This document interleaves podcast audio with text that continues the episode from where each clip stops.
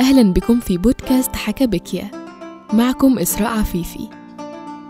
حكاياتنا هدفها تغذية قلبك بتجارب تصل بك لسلام نفسي واتزان عقلي. لتسمع تتأمل فتتغير وتغير. حكاية اليوم من كتاب أربعون. تستمعون الآن إلى كتاب أربعون للكاتب أحمد الشقيري حصريا على حكبيكيا وقالوا ما لنا نرى رجالا كنا نعدهم من الأشرار. يحكي القرآن عن تخاصم أهل النار وكيف أنهم يتعجبون عندما لا يرون في النار معهم أناسا كانوا يعدونهم في الدنيا أشرارا. فهذه مشكلة أهل النار والعياذ بالله. فهم في النار لأنهم كانوا في الدنيا ليسوا فقط يخطئون ويضعفون ثم يستغفرون ولكنهم كانوا قادة الشر على الأرض. لدرجة أن أبصارهم عميت وأصبحوا يرون المصلحين من الأشرار.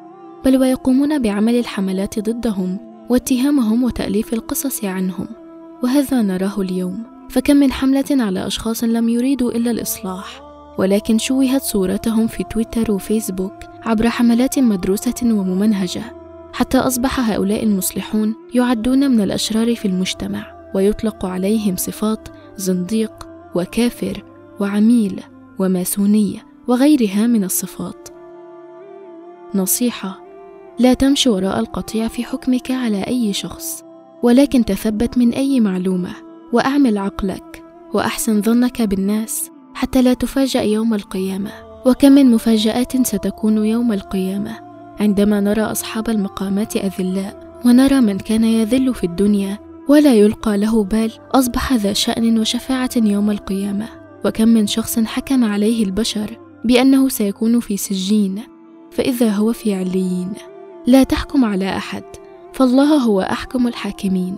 وركز على حساب نفسك وليس على حساب غيرك.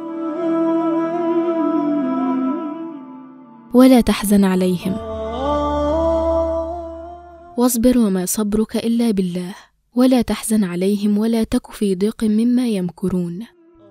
المتأمل في كل تعبيرات القرآن التي تصف مشاعر الرسول صلى الله عليه وسلم يجد الأوصاف كالآتي ولا تحزن عليهم فلعلك باخع نفسك على آثارهم إن لم يؤمنوا بهذا الحديث أسفا وقال سبحانه فلا تذهب نفسك عليهم حسرات إن الله عليم بما يصنعون وقال سبحانه ولا تحزن عليهم ولا تكن في ضيق مما يمكرون ولا توجد آية واحدة تقول ولا تغضب عليهم.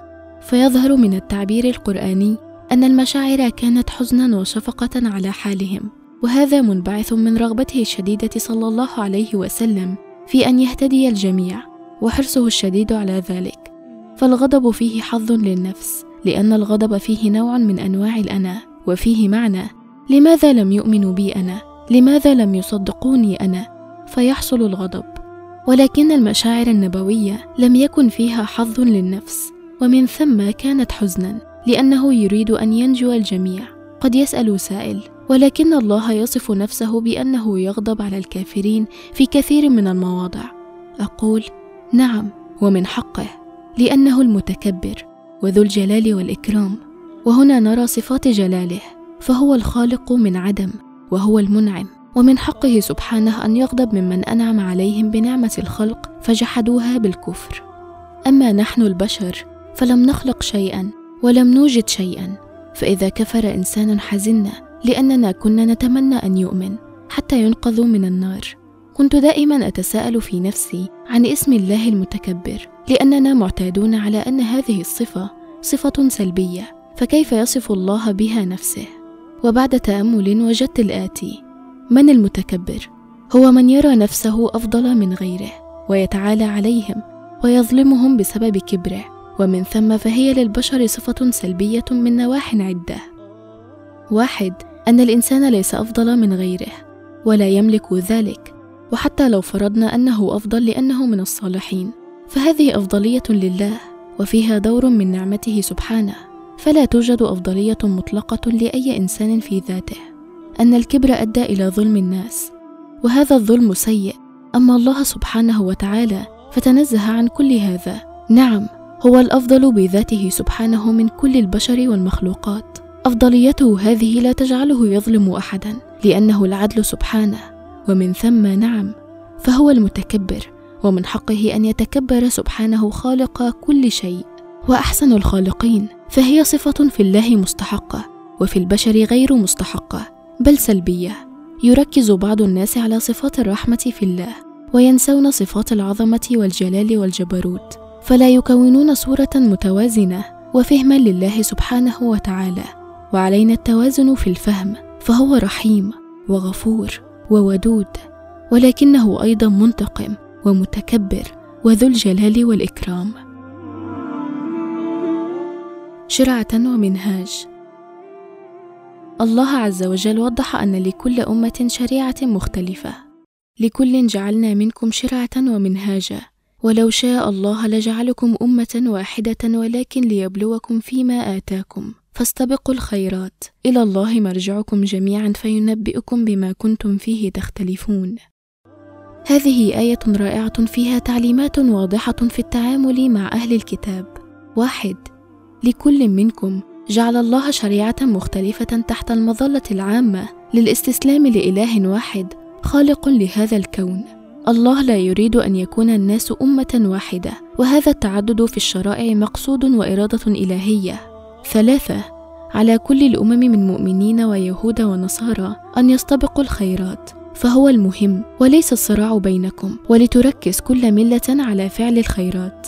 أربعة لا تنشغلوا بالخلافات في الشريعة التي بينكم ولا تتصارعوا وركزوا على فعل الخيرات وكل خلافاتكم سينبئكم بها الله يوم القيامة ويوضحها لكم فيا لها من أية رائعة ومنهج واضح لأصحاب الشرائع المختلفة.